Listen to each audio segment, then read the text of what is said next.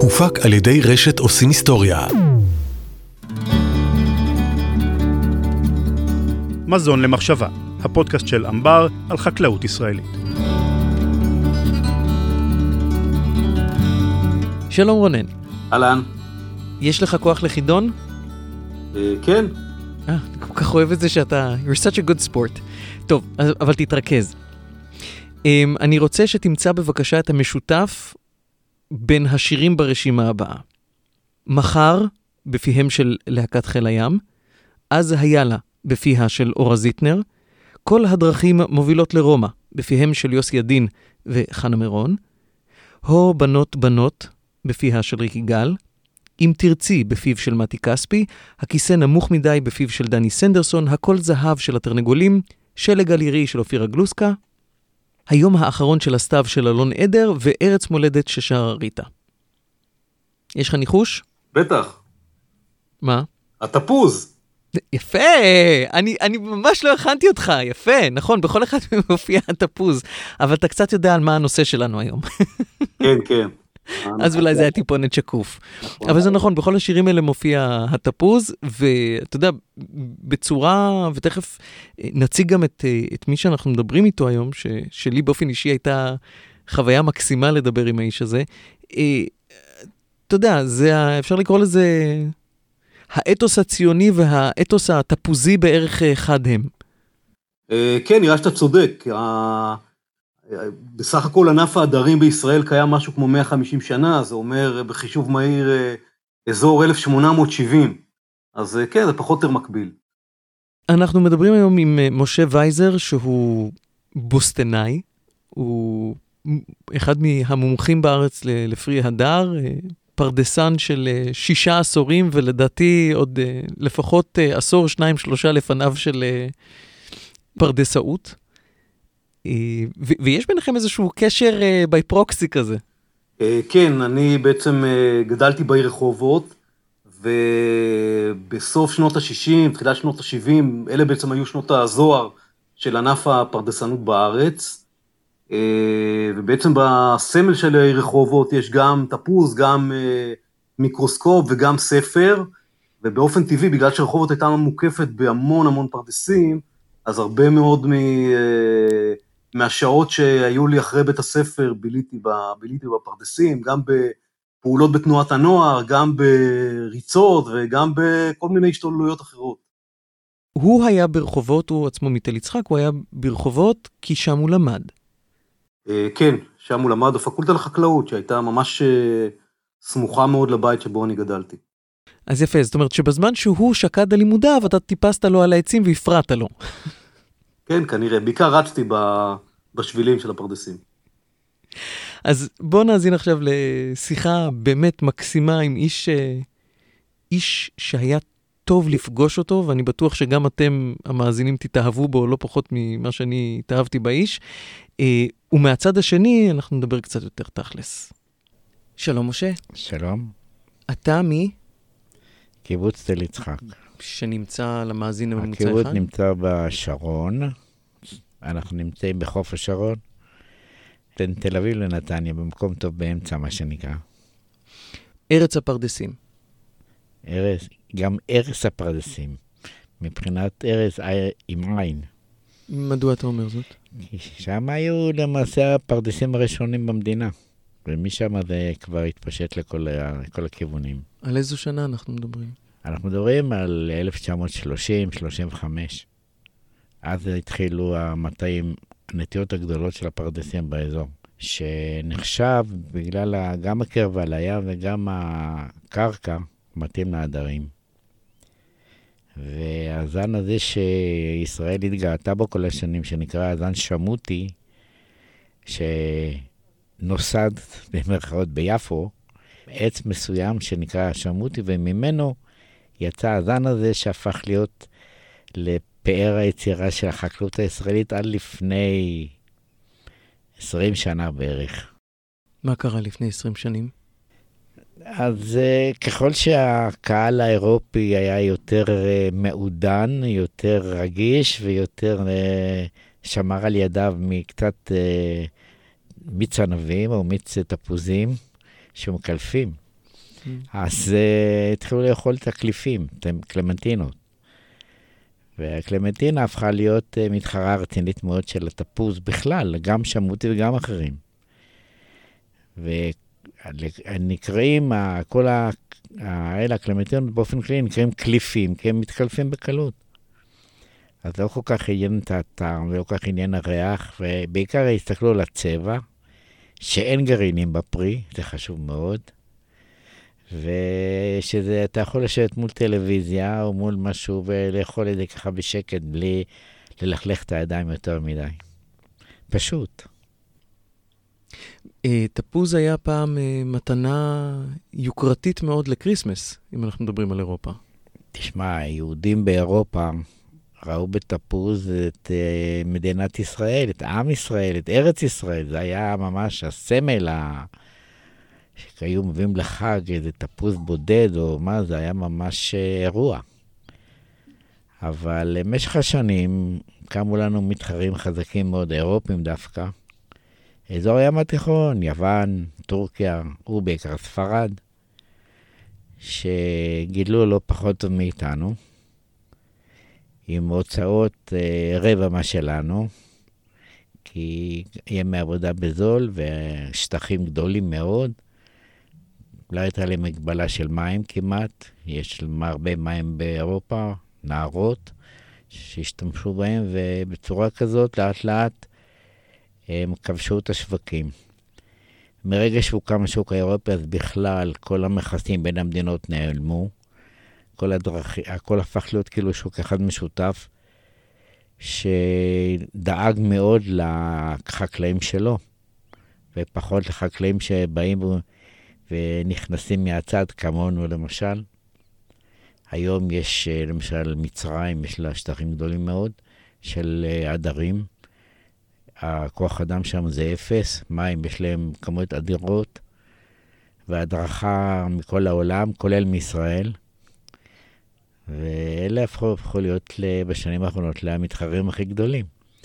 אז שמעו אותי, הם לא, לא ידעו לגדל, כי זה רק גדל טוב אצלנו. אבל זנים אחרים, הם גידלו לא פחות טוב מאיתנו. מה כל כך מיוחד בשמותי? תראה, עד היום זה נחשב הזן, מבחינתי, הזן הכי, הכי טוב מבחינת הטעם.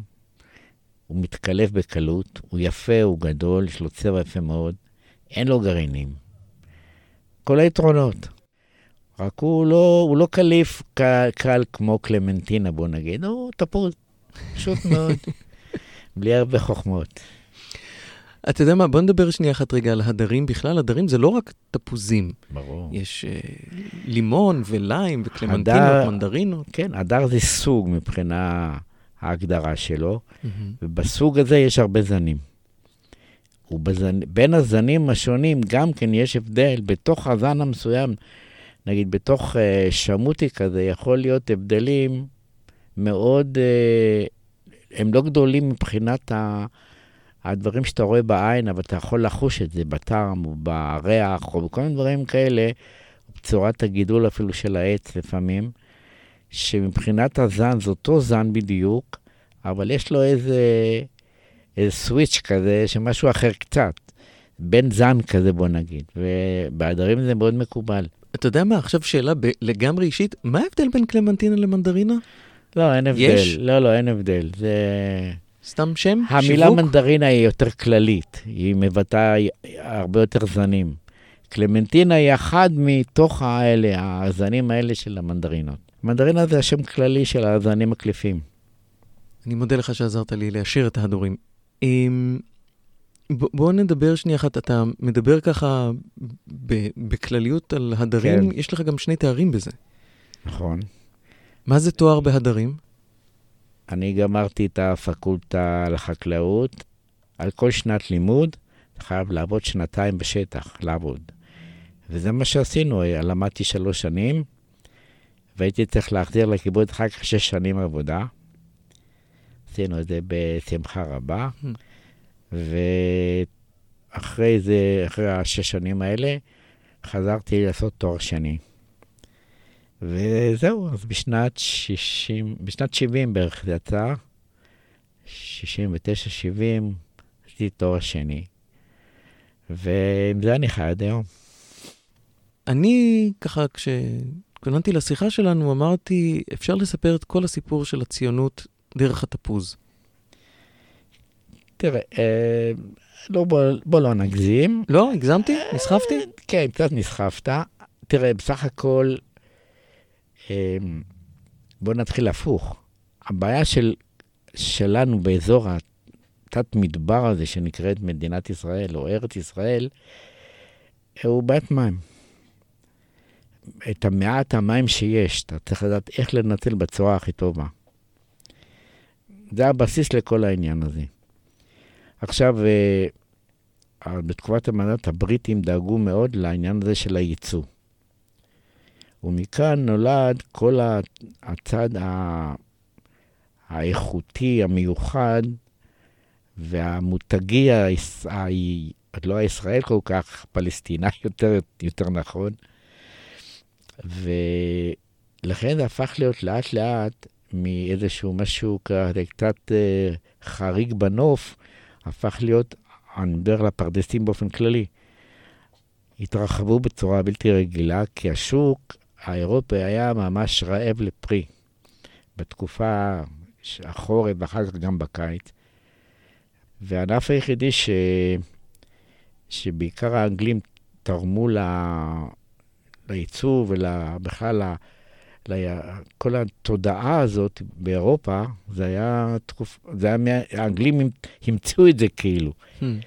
ואני זוכר עוד, כשהיינו ילדים, היינו, בתי אריזה היו בתים קטנים בתוך הפרדס, והיו שם אורזים תצפוזים, הנייר המשודר, המסריח הזה, היה תיבות גדולות, וככה זה היה הולך לחוץ לארץ. וזה היה סמל באמת ש... תר... זה מין תרבות חקלאית שנוצרה ממש כאן. Mm-hmm. וזה שזה היה מנוף כלכלי אדיר, זה הפך להיות uh, ענף מאוד מקובל, מאוד גדול.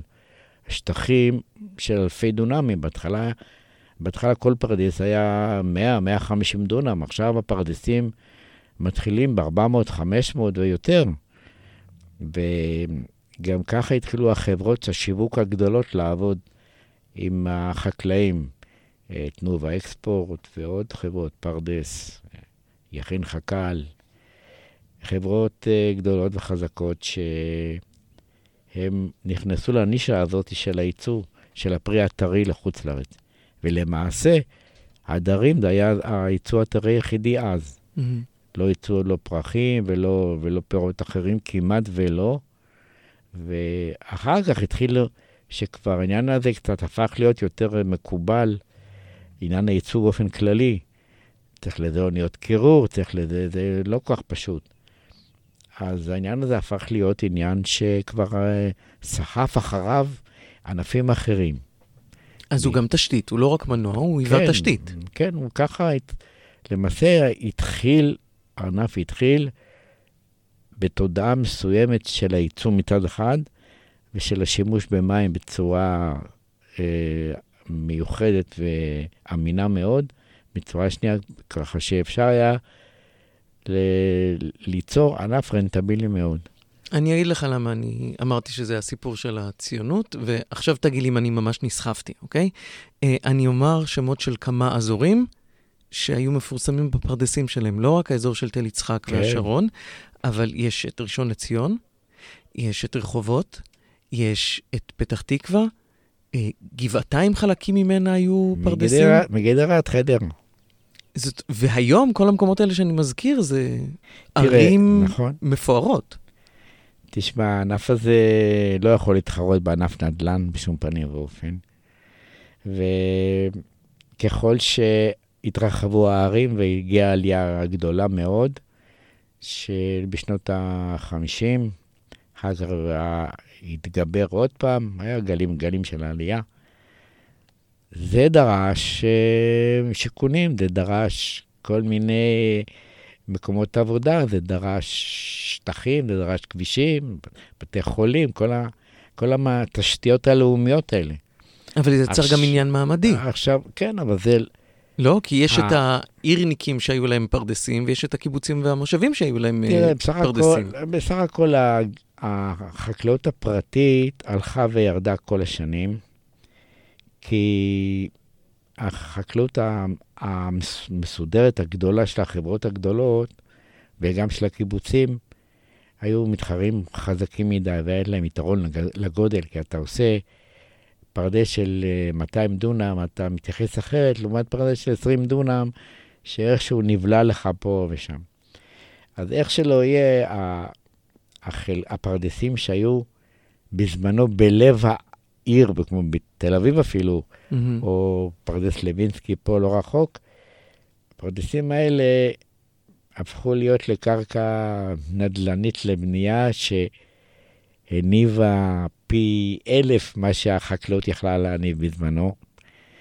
מצד שני, ככל שהתגברה האוכלוסייה, גדלה, הצריכת המים הלכה וגדלה. אני גם כל פעם מדבר על המים, כי זה הגורם, או שנותן לך או שלא, מונע ממך לעשות משהו, עניין mm. המים. וככל שהיינו תלויים במים, רק, רק במי גשמים או, או במי המוביל של הכנרת, המגבלה הייתה חמורה מאוד. המכסות, בכל, בכל נושא המים יש מכסות. המכסה היא לפי גודל הפרדס ולפי האזור המסוים. אתה לא יכולת לחרוג, אתה חורג, אתה משלם. התשלום הנוסף, הקנסות האלה, הם לא רנטביליים, הם לא, לא יכול, אתה לא יכול להרוויח בחיים. אם אתה עובר את המכסה ואתה צריך לשלם קנסות. אתה הזכרת שאנחנו, ישראל נמצאת על קו המדבר, ואתה מדבר על מים, אה, ישר חושבים על בצורת, מה קורה לפרדס אז? תראה, בזמנו, שכל החקלאות, לא רק פרדס, שכל החקלאות התבססה על המוביל הארצי ועל על הגשמים, ופה ושם על איזה איגומים, איזה אה, מאגרים, אז uh, המכסות היו מאוד מאוד קשות, ולהחזיק במכסה, לדייג במכסה היה מאוד קשה, כי אם פתאום אין לך גשם ראשון בזמן, ואתה צריך לח... לעוד חודש להשקות, אז פתאום כל המכסה כבר מתממסת לך בין הידיים, אתה לא, אתה לא, לא שולט בזה. בזמנו רפאל איתן רפול, אחרי שהוא גמר את המלחמות שלו בתור אלוף, אז הוא הפך להיות שר חקלאות. בתור שר חקלאות הוא עבד בשיטה צבאית מאוד. בתקופתו היה ארבע שנים בצורת. יום אחד הוא קורא לנו לגרנות דווקא, את כל הקיבוצניקים מהאזור, גם מושבניקים, עלה לבמה, שילב ידיים ואמר, חברים, ארבע שנים אין לנו מים, ממחר בבוקר אני מקצץ 50% במכסות. 50%? 50%.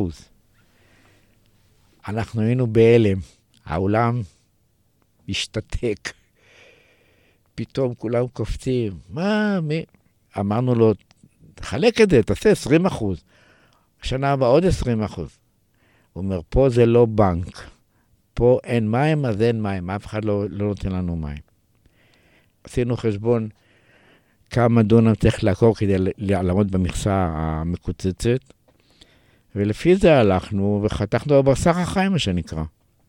ממש ככה, חלקות שאו שהיו קצת יותר חלשות או יותר צעירות כדי לחסוך שילכו והמים ילכו ויתגברו, או חלקות שראינו שהולכות ומזדקנות יותר. הלכנו ועקרנו, בלי, בלב כבד, אבל לא היה ברירה אחרת. מועקה בגרון? וזה, תשמע, זה בומבה בראש, אבל אין לך מה לעשות, אתה, או שאתה מגדל כמו שצריך, בכמות המים, כמו שצורך כל עץ או דונם אה, יבול, אה, פרדס, או שאתה מרים ידיים ואומר, אני לא עושה כלום. אז היו באמת משקים, בעיקר אה, של אנשים פרטיים, שזה היכה בהם חזק מאוד, והם נטשו פרדסים. יש עד היום הזה יש חלקות שלמות, ולא לא מדבר על מה שהיה לפני 100 שנה, אני מדבר על מה שהיה לפני 20-30 שנה, שעוד יש, יש חלקות שעדיין הפרדסים שלהם יבשים ולא עושים כלום. פשוט מאוד. כעס? לא, לא כעס. אתה חי בעולמך ואתה רואה בדיוק מה קורה, ואתה יודע מה קורה, ואתה מסתכל כל בוקר לראות בכמה ירד מפלס הכנרת, ואומרים לך שאו-טו-טו מגיעים לקו השחור, ואחר כך לקו השחור התחתון, אחר לקו השחור העליון, ואתה כבר לא יודע איזה קווים לראות, אבל אתה מבין דבר אחד, שאין מים. ולא יעזור פה, אין פה ניסים ונפלאות. אם אין מים, אז אין מים.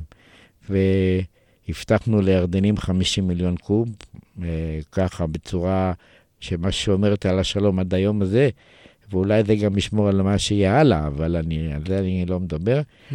רק אני אומר, מכל, ה... מכל המצב, מה שנוצר, ראינו שפה זה הולך, הולך והופך להיות לקטסטרופה יותר גדולה ממה שצפינו מההתחלה. ובשביל זה המציאו טכנולוגיה, ולפחות את הראש היהודי שעושה לנו פטנטים, והגיעו למצב, כמו שאתה אומר, ועכשיו הגענו לזה, אה, בעצם היכולת לקחת אה, מים שהשתמשו בהם, לטהר אותם לרמה מסוימת, ואחר כן, כך להחזיר אותם בדיוק, לשדות, מי קולחין. מקולחין. תשמע, איך זה שינה את, ה, את העבודה שלך? קודם כל, המגבלה של המים ירדה פלאים. אומנם יש מכסות, וגם כן משוריינות בכנסות וזה, אבל כבר לא, זה לא מה שהיה פעם. יש מים, זה עניין של מחיר היום. כלומר, אם אתה אה, לוקח מקולחין, אתה יכול לקחת בדרגות שונות של אה, אה, ניקיון, וזה עולה יותר. אבל המים קיימים. עכשיו יש לך את הזה של המי ים, שהם עובדים, התפלת מי ים, הם עובדים ב... לא יודע, אולי 50 אחוז תפוקה. כי יש המון מים, רק אה, פשוט אין מי שכל כך יגדל היום ולוקח את המים האלה. תשמע, זה תהליך אה, שבכל העולם אה, עלו עליו בשנים האחרונות, כי ראו שרק לסמוך על אלוהים ועל הגשם זה לא מספיק. אפילו שאתה מתפלל כל היום, אני לא מתפלל, אבל לא משנה. צריך לעשות משהו. צריך להיות, צריכה אבל להיות אמונה בשביל להיות חקלאי, לא? אה, אתה אולי לא מתפלל, צריך שתהיה אמונה, לא? יותר אולי במפעל הפיס מאשר משהו אחר. אז אני אומר, תראה, מצד אחד היו צריכים לפתור את הבעיה שאוכלוסייה ענקית שיש במדינת ישראל, נגיד 10, 9, 10 מיליון, שהמים, כל המים המושבים האלה, כמות אדירות של מים, אתה צריך לנצל אותם. אין, אין לך מה לעשות איתם. אם אתה לא מנצל אותם מיום לחקלאות, מה תעשה? תשפוך אותם לים? אז נוצר היום מצב, מצב אבסורדי שיש היום אה, ערים מסוימות, שחלק גדול מאוד מהמי קולחים שלהם, שעברו טיהור, עברו טיהור, ונשפכים לים, כי אין מה לעשות איתם. Hmm. עד כדי כך. אז יש פה פוטנציאל דווקא כן להתחיל נכון. לשתול מחדש, אה, להחזיר את כבודו האבוד של השמותי, לא? אה, לא, לא יחזיר כבר את כבודו האבוד, אבל מאז ועד היום קמו כמה זנים אחרים של העדרים, שהיו אמורים להגיע לרמה, לפחות לרמה הזאת של השמותי, ובעיקר קליפים, כמו שכבר אתה בטח יודע. ולצערי הרב, עד עכשיו אה, אנחנו רואים רק נסיגה, לא רואים... אה, אנחנו רואים נסיגה בזה שארצות הים התיכון, שכל הזמן זלזלנו בהם, בעיקר בספרדים, מה הם יודעים? טורקים, מה הם יודעים? המצרים, בטח. אבל הם ידועים, והם באו לפה, והם ראו, והם צילמו, והם למדו, ומה שאנחנו התגאינו כל כך והראינו להם את הכל, הם עשו אצלם לא פחות טוב מאיתנו. אז זה טוב דווקא תחרות, לא? זה שומר אותנו על האצבעות, זה גורם לנו להיות אה, זה- גמישים יותר, חכמים יותר, מהירים יותר, לא? אבל- אבל- זה טוב מאוד, אבל אנחנו מחוץ למרוץ, כי אנחנו לא באירופה, אנחנו אוהבים להגיד שאנחנו אירופאים, ואנחנו משחקים בליגות האירופיות, גם כדורגל וכדורסל, אנחנו בכל מקום. אבל בסך הכל אנחנו באס, באסיה, ואנחנו לא בשוק האירופי, ואין לנו את ההגנה של השוק האירופי, ואין לנו את ההגנה של המכסים, ואין לנו שום דבר. למעשה אנחנו נספחים לשוק האירופי. והיום, אה, כדי להגן על חקלאים של ה- הצרפתי או הספרדי או האיטלקי או הטורקי, אז השוק נותן להם סובסידיות. עקיפות, כן ישירות, לא ישירות, הם מקבלים את התוספת שלהם, מה שפה אנחנו רק מתחננים לקבל, את המינימום.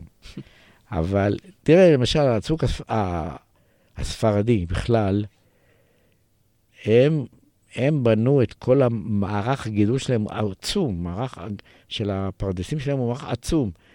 אבל הם לפחות הצליחו ליצור מצב שהחקלאים לא יברחו מהכפר לעיר, בגלל התקדמות עירונית וזה, על ידי זה שהם סבסדו המון דברים.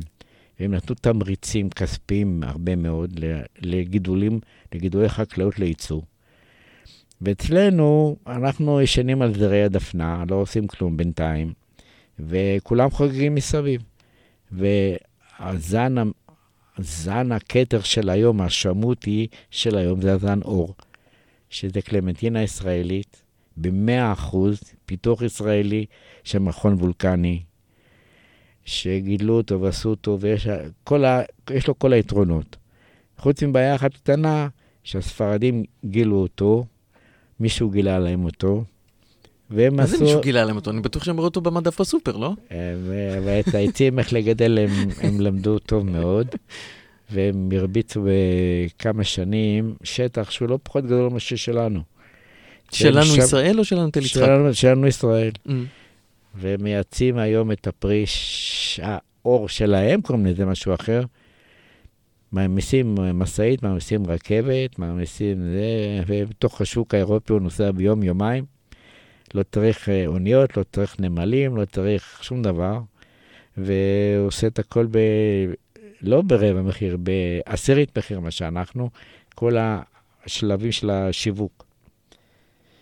ולכן אני אומר שזה, עם כל ההתקדמות שלנו, התחרות הולכת וגדלה. בעיקר בים התיכון פה מסביבנו. תראה מצרים האלה, מצרים לא היה כלום, לא היה חקלאות, לא היה להם שום דבר, הכל היה תצרוכת עצמית, כ-100 מיליון מצרים. היום למצרים יש שם שטחים שפרדסים, שטחים ענקיים. והיום הידע הוא ידע עולמי, אתה לא יכול להסתיר שום דבר. כולם יודעים מכולם, וכולם עובדים אצל כולם. אז אם אנחנו פעם גילינו לטורקים כל מיני דברים שהם לא ידעו, אז תמיד הם היו אומרים לנו, אם אתם לא תגלו לנו, אז מישהו אחר יגלה לנו, אז כדאי לכם לגלות ולהרוויח כסף על זה. פשוט מאוד. אז היום, למשל, אה, כל נושא, נגיד האור, שאמרתי לך, mm. שהפך, שהוא היה צריך להיות הזן העיקרי, ועשינו עליו, רק תל יצחק לבד, עשינו יותר מ-500 דונם של אור. ואנחנו לא רואים את האור בקצה המנהרה, באמת לא. כי מה? כי השוק המקומי לא, לא השוק אוכל המ... מספיק לא, עדרים? השוק, והשוק... השוק המקומי הוא קטן מאוד. זה זניח מבחינת הצריכה של הפרי הטרי. לא אנחנו מדברים על ייצוא. אז ייצוא, אז לאירופה יש לנו בעיה קשה מאוד עם המתחרים שלנו. Mm. אז אמרו, טוב, נלך לכיוון אחר, כיוון מזרח. צפון, אה, דרום מזרח אסיה, סין, יפן, דרום קוריאה, אה, אפילו להונג קונג. שלחנו פרי, אפילו לאוסטרליה. אז זה לא לוקח איזה 20 יום בים. אוניות קירור מיוחדות ופה ושם. כל העניינים האלה עולים הרבה כסף. נוסף לכל הצרות האלה, יש צרה של מזיקים, hmm. שזה צרה צרורה מאוד, ובזה הסינים מאוד מאוד מאוד מקפידים, הסינים. בעיקר למחלות, שלא הגיעו למחלות עם הפרי. וחלקות שמיועדות לסין, ואנחנו מגדלים חלקות כאלה, יש להן דרישות מטורפות, של בדיקות כל חודש, חודש וחצי, והם בודקים פרי, בודקים שורשים, לראות אם אין עליהם פטריות אה, שיכולות להיות אה, בעיות. אומרת, השיווק הולך ונעשה יותר ויותר קשה, יותר ויותר יקר. וגם תתאר לך שנגיד, אם יש לנו איזו תקלה באירופה, אז אתה נוסע לאירופה. עכשיו, יש לך תקלה בסין באיזשהו איזשהו מקום נידח, באיזה משהו ששם יש איזו בעיה, אתה צריך לעזור או לפתור או מה, לך תחפש שם את הסינים. זה רחוק וזה זה. אז לכן אני אומר, לגדל אנחנו יודעים. הבעיה זה השיווק. ונושא המזיקים זה נושא שהשיווק נתקל בו יותר ויותר. מעבר לזה, למשל היום שוק האירופי הכללי, הגדול, מותר להשתמש במחורי הדברה מאוד מאוד מאוד מסוים ומאוד מאוד קטן.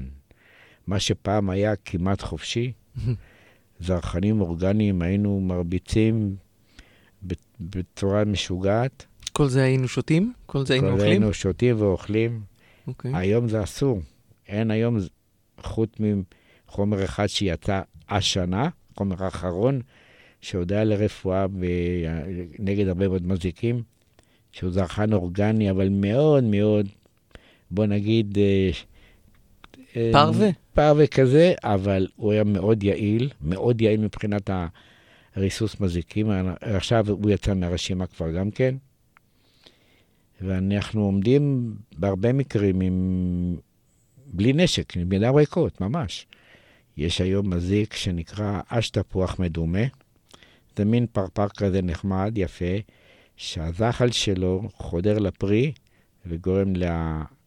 לריקבון, וזה נקרא אה, אה, משהו שאסור לייצא אותו בכלל, אסור למצוא זחל כזה, ש... או פר, פרפר, בכלל, זחל כזה אחד בפרי שאתה שולח לחוץ לארץ. ובאים לבדוק אותך, זה לא סתם שאתה מספר להם סיפורים. באים לבדוק אם אתה מרסס, מה אתה מרסס, כמה אתה מרסס, מה מותר לרסס, מה אסור, יש תקופות, כמה זמן לפני קטיף אתה מרסס, כל מיני דברים כאלה שמקשים על החיים, בוא נגיד ככה. אז אני אשאל אותך עכשיו, ואני מקווה שלא תיפגע ושלא תהפוך עליי שולחן, למה אתה עושה את זה? זאת שאלת השאלות. אנחנו חיים מתוך תיק, זאת אומרת, אני כבר גם הכנסתי את הילדים שלי לעסק, ילדים כבר גדולים, ילדים גדולים. Mm-hmm. אנחנו עובדים ביחד בענף שהולך ונעשה יותר ויותר קשה מבחינת ה... הגידול שלו והרווחיות וה... שלו, בוא נגיד. אנחנו אופטימיים מיסודנו, אחרת היינו עוזבים את זה כבר מזמן. אבל תמיד ישנו ה... התקווה, בוא נגיד, הסיכוי הזה שמשהו ישתנה לטובה. כי תראה, זה גם לא, נגיד, אם עגבניות לא הולך, מלפנים לא הולך, אתה בא, חורש את השטח, זורע קצת משהו אחר, ושלום לישראל, הכל בסדר. במטע, אתה מגדל אותו 30, 40, 50 שנה, יש לנו היום מטעים שהם מעל גיל 50.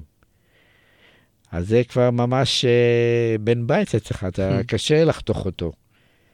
אם אין ברירה, אז אין ברירה, אבל אני אומר, סך הכל בגידולי מטע, בגידולים של עצים, של גידולים רב-שנתיים, אתה נמצא בתוך המהלך הזה של החיים, של העבודה, וקשה מאוד לנתק את זה. כלומר, אנחנו לא עושים את זה בגלל העיניים היפות של אף אחד, hmm.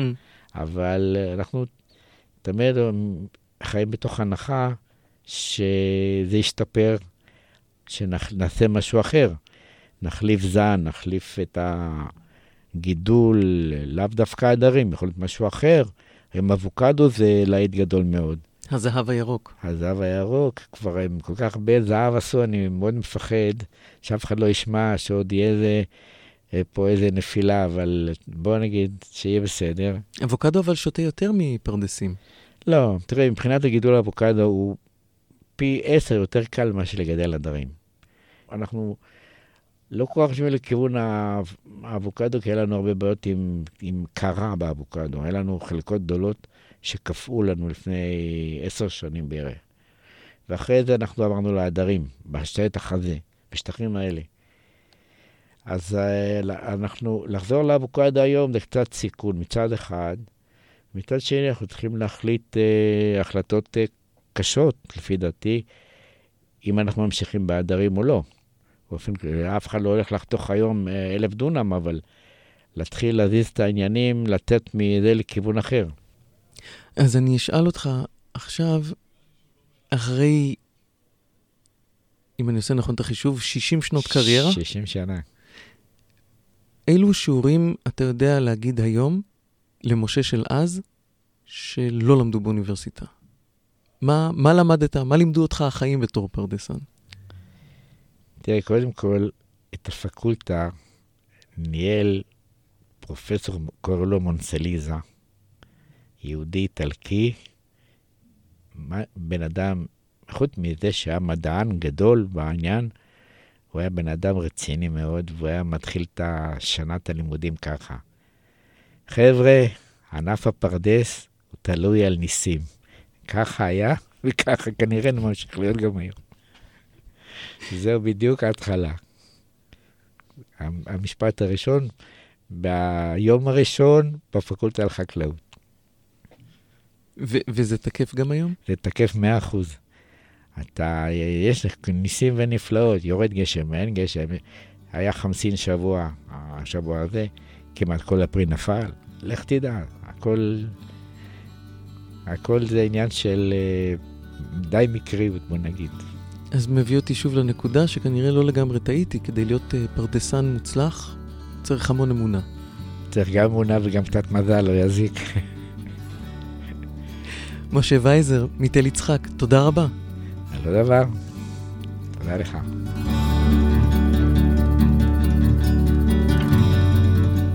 רונן, אולי המשפט הבא שאני הולך להגיד יישמע מעט ציני.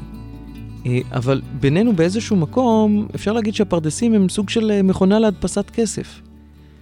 רוב השטחים שגודלו היו עבור הייצוא, אה, כשהייצוא הלך והתכווץ, הפרדסים פינו את מקומם לבניינים, שגם שם הייתה הכנסה נאה יותר או פחות תלוי לאיזשהו חלק, והיום, כשמתחילים להחזיר חלק מהפרדסים, עברו לזהב הירוק של האבוקדו. אז כאילו, לפחות, אתה יודע, סתם כהדיוט שמסתכל מהצד, אני רואה פה בעצם את הסיפור של ישראל, של הציונות כולה, בערך ב-150 שנים, את השינויים והגוונים השונים בה. אני טועה? אה, לא, נראה שלא.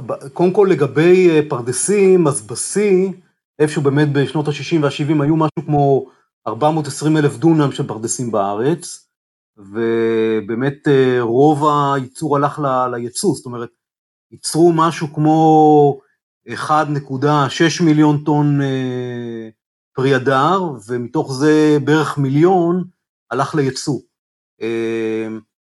עכשיו, אם אני חוזר רגע אחד לרחובות, רחובות שבעבר הייתה עם כמויות אדירות של פרדסים סביבה, היום אין פרדסים, כלומר הכל הפך להיות אה, נדל"ן. יש אה, שכונות מגורים חדשות, אה, ואין כמעט פרדסים ברחובות. אתה יודע, אני עשיתי חישוב, אתה אמרת קודם את המספר הדונמים, ואתה יודע, אני קצת מתקשה באריתמטיקה, והתחלתי לעשות כל מיני חישובים. מדובר על מאות קילומטרים רבועים, והלכתי ובדקתי מה היה שטח הפרדסים בשנות השיא, וזה הסך אמ, כל הכולל של הערים הבאות. כל הערים שאני הולך להגיד עכשיו, כאילו לא היה בהם בית אחד או רחוב אחד, רק פרדסים. חיפה, תל אביב, ראשון לציון, ירושלים, באר שבע ואשדוד, כאילו כולן היו פרדס אחד גדול. יותר מ-460 קילומטרים רבועים, רק פרדסים. שטחים אדירים, אגב הצטמצמו ביותר מחצי, איפשהו באמצע, כאילו באזור 2005-2006, זה כבר היה, הפך להיות משהו כמו 200 אלף דונם. כלומר, 200 קילומטר רבועים. וזה אומר שגם המשחקים של המים וגם המשחקים של הנדל"ן וגם המשחקים של ההכנסות, הכל במין ערבוביה כזאתי, וכוס מיץ התפוזים הישראלית הולכת ומפנה את מקומה לגואקמולי? כן, ככה זה נראה. אז אולי אין דבר כל כך נורא בזה שפתאום מכוס מיץ תפוזים עברנו לגואקמולי. כי, כי בסופו של דבר, אתה יודע, הוא גם העיר לי על כך שהשוק קטן מאוד, מן הסתם, ורוב העבודה שלהם הייתה לייצוא גם כך, אז אולי זה טוב שיש את היכולת הזאת המאוד uh, זמישה בעברית, מה שנקרא agility, גם זריזות וגם גמישות, הגם שמדובר במטעים? קודם כל חקלאות זה ענף שיש בו לא מעט אה, סטגלנות, אה, וחקלאים מסתגלים למצבים משתנים. דיברנו על זה גם לא מעט בפרקים קודמים של הפודקאסט. באמת ענף הפרדסים לאט לאט הפך להיות כזה שמענף שהיה בו יתרון מאוד גדול לישראל, היתרון הזה הצטמצם מול יצרנים אחרים בעולם, כמו ספרד ומדינות אחרות, ובארץ עברו לגידולים אחרים, היו שנים שגידלו הרבה מאוד רימונים, ובאמת בשנים האחרונות עברו יותר לגידול של אבוקדו, ובסך הכל כל הזמן החקלאים מחפשים איפה הם יכולים בעצם לכלכל את עצמם בצורה טובה יותר, וחלק מזה, זה לפעמים לעקור פרדסים, בחלק מהמקרים זה הופך להיות נדל"ן, אבל בחלק מהמקרים זה הופך להיות חקלאות מענפים אחרים, כמו שוב, אבוקדו, רימונים וענפים אחרים. אז עם הפנים קדימה, מה אתה חושב יהיה לנו על הצלחת חוץ מרימון ישראלי שהוא מן הסתם ישראלי, תפוז ישראלי שמן הסתם הוא ישראלי ואבוקדו ישראלי? אתה רואה את החקלאים הישראלים מוצאים עוד נישה ומתחילים לגדל עוד פירות אקזוטיים? כן, לאו דווקא אקזוטיים, אבל הם בסך הכל משתנים ומתחדשים. תסתכל על הערבה, בפרק הקודם בעצם שוחחנו עם רמי שדה שמגדל תבלינים ודיבר גם על זה שהוא מגדל תמרים. הערבה שינתה את הפנים שלה וגם הבקעה בצורה מאוד משמעותית ועברה מפלפלים בחלק מהמקומות לגידול של תמרים. וגם בענפים אחרים משתנים כל הזמן והחקלאים כל הזמן מתחדשים ועושים הרבה מאוד מאמצים כדי, כדי לשרוד. אתה יודע מה, רונן, לסיום, אולי אם תרשה לי איזושהי אה, תקווה קטנה שלי, עכשיו כשהחקלאות הישראלית כל הזמן מנסה למצוא את הדבר הגדול הבא, אנחנו אמנם לא נמצאים ברצועה הטרופית, אבל איפשהו עמוק בפנים, אני מק... ממש מקווה שאולי חקלאי ישראל יצליחו סוף סוף לגדל קקאו בארץ. מה אתה אומר? תשמע, אתגר רציני. אה, אני בטוח שמתוך אלפי המאזינים שלנו מישהו עכשיו מרים את הכפפה, וזה רק עניין של זמן ולא יותר מדי, עד שאתה תראה כאן אה, מטעים של קקאו. יש! רונן שחורי, חברת אמבר, תודה רבה. תודה לך.